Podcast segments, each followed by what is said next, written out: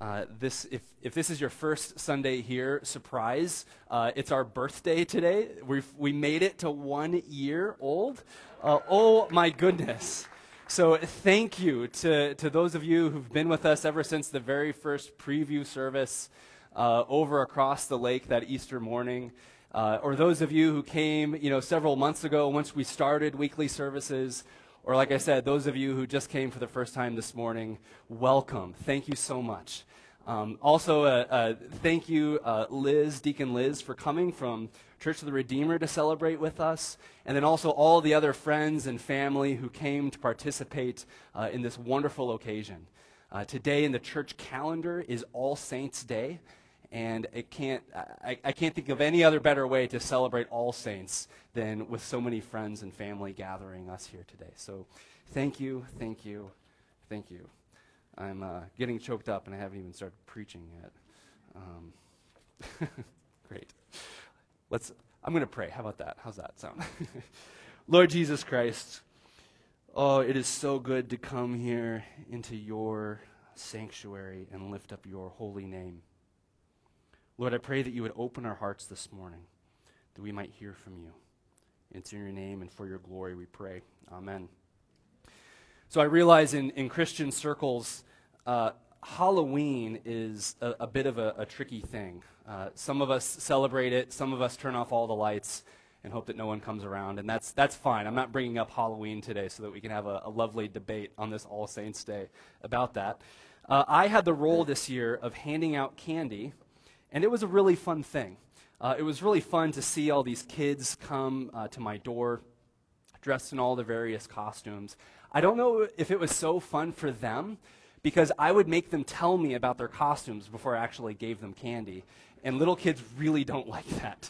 They just want to grab the candy and run. But I held on. You know, I was, I was strong, and I made sure that their greedy little hands needed to wait a little bit because I wanted, I wanted to hear about their story. I wanted to know, you know, why did you come as a, as a fireman? Why did you come as, you know, your, your favorite sports figure or as a superhero or as a ninja or a princess or a unicorn?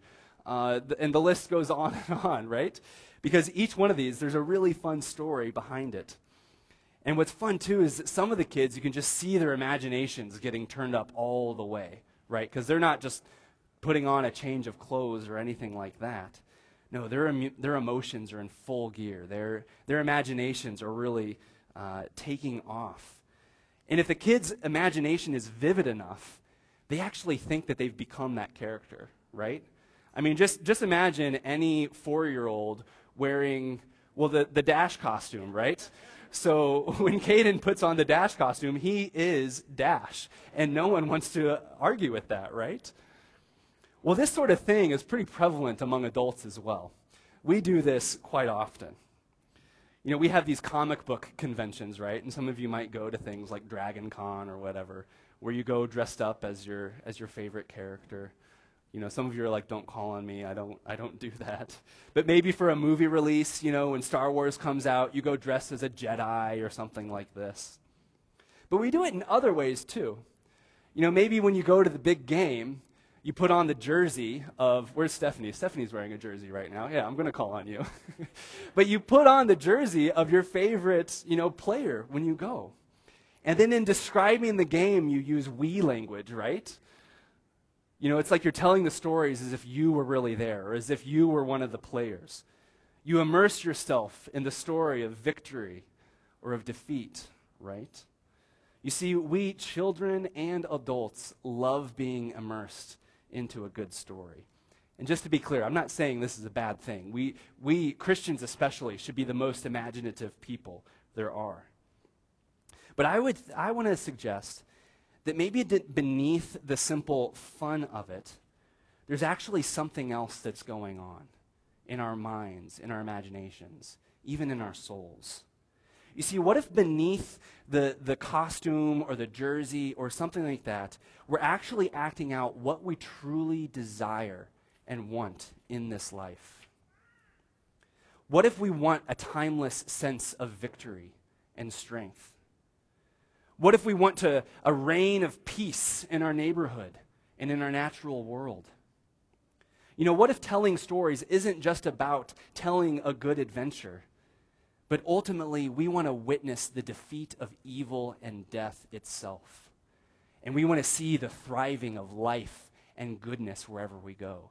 Isn't that what we're imagining whenever we, we celebrate these stories or when we encourage our kids to dress up? We want them to understand the battle between goodness and evil. Well, C.S. Lewis, that quintessential Anglican who wrote the Chronicles of Narnia, you know, what a, what a great example of fuel for the imagination, right? Who also wrote Mere Christianity. He said this He talked about Christianity as indeed being a beautiful, mythical story. But the difference between Christianity and all these other fantastic stories is that this one is actually true.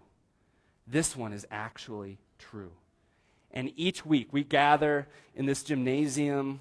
Sometimes it smells like those mats. Be thankful that you're here on a chilly day. It's, it's a little more sacred smelling today, maybe. But each, each week we come here and we gather in this room proclaiming the sacred truths, the holy mysteries, that Christ has died, Christ is risen, and Christ will come again. You see, we come here and we celebrate the victories of our Lord Jesus Christ his victories over the spirits of division, over isolation, materialism, so on and so forth.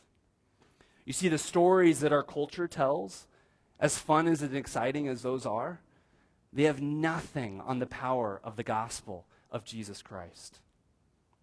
Paul says this in his letter to the Colossians For in him, that is, in Christ, all the fullness of good, or all the fullness of God, all truth, beauty, and goodness, all of God's fullness, was pleased to dwell and through him, that is, through Christ, to reconcile all things to himself, whether on earth or on heaven, making peace by the blood of the cross. You see, that is the mission of God.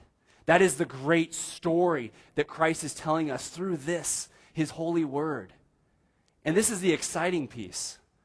He invites us to join with him into that ministry of reconciliation. Christ partners with us. Church, that is why you and I are called the body of Christ. That is why he gives us good gifts so that we can be partners and co laborers in that ministry of reconciliation. So you think that beating your buddies, you know, in a, in a battle of Fortnite is kind of cool, kind of fun? Well, how about walking alongside a brother for months and months in order to defeat the demons of, of pornography or of, of alcoholism? You know, therefore, experiencing this transformation of, of your life and his life and the, the way in which you view those around you? Or does it completely make your week when your team wins the Super Bowl?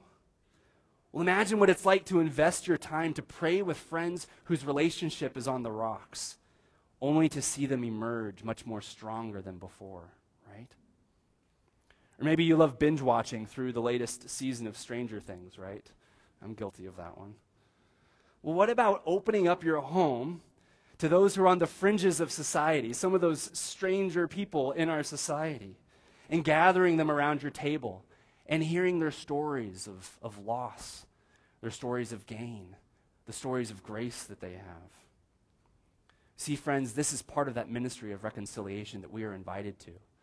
And these things that I'm talking about, I'm not making these things up. Those are actually things that people here in this room are doing for each other, for their neighbors.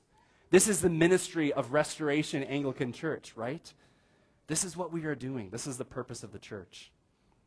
You see, we don't come here into this room just to, to tell some ancient stories from an ancient book. We don't come in here just to have these warm, fuzzy spiritual feelings to kind of send us out for the rest of the week. No, our lives are becoming new chapters in the story of God's work. Each one of our lives.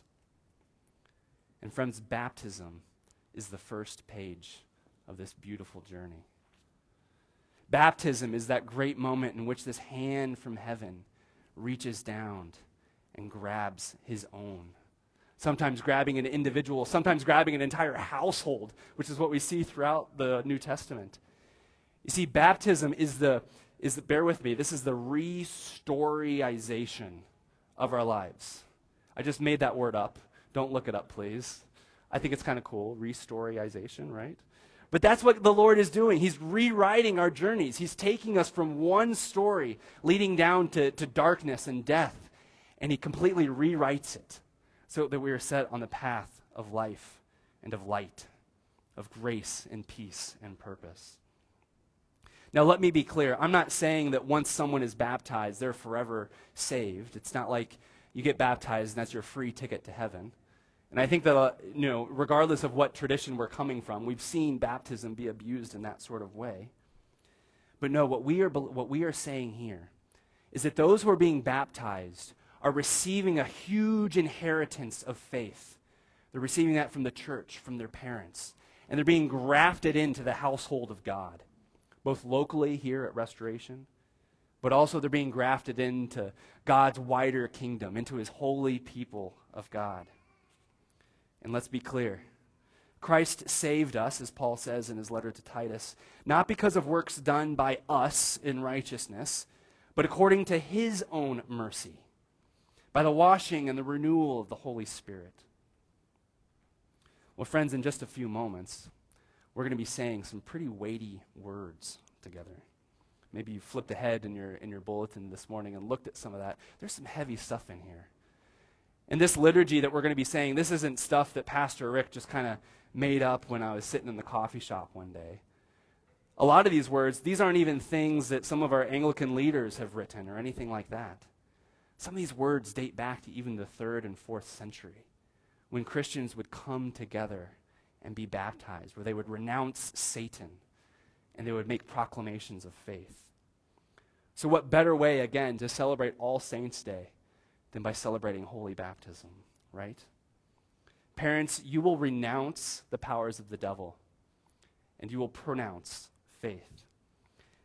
And one of my favorite parts of this liturgy is when the congregation is asked this question Will you, who will witness these vows, do all in your power to support these persons in their life in Christ? And it's these two words. We all reply back with this hearty, We will. Don't whisper that when we say it later, please. Those are meant to be loud and hearty. We're joining with, with all the company of heaven when we say, Welcome, welcome into the kingdom, welcome into the family. We are the body of Christ, and we are going to be bringing those people into the body of Christ as well. And we will be welcoming you into that ministry of reconciliation. In the name of Christ and for his glory. In the name of the Father, the Son, and the Holy Spirit. Amen.